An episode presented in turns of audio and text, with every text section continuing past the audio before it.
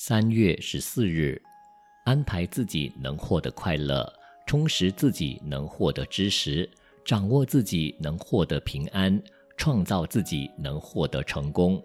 社会上有的人为了生活家计，为了财务会计，所以做种种的计划，种种的计较，甚至朋友和朋友之间，有的人千方百计，诡计多端，但有的人用缓兵之计，将计就计，也都会耍手段，用计谋。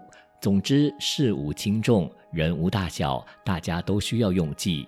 其实用计也没有什么不好，比方说，对于时间懂得分配，叫做计时；对于方法有第一方案、第二方案、第三方案，叫做计划。对前因后果、左右关系，应该谨慎，不能不做各种的算计。在艰难困苦的时候，不能不想到脱身之计。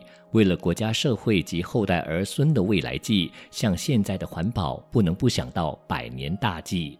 所以，计也可以说是内敛的思想，是智慧的运作。人要平安，要生存，不能没有保身之计。现在无论什么事，都要有算计，如计划生育、计划教育、计划情爱、计划收支。语云：“一年之计在于春。”一日之计在于晨，一生之计在于勤。所以，生涯计划能够规划好，能够有益于国家、民族、社会大众，则与国家大计也就算是有所贡献了。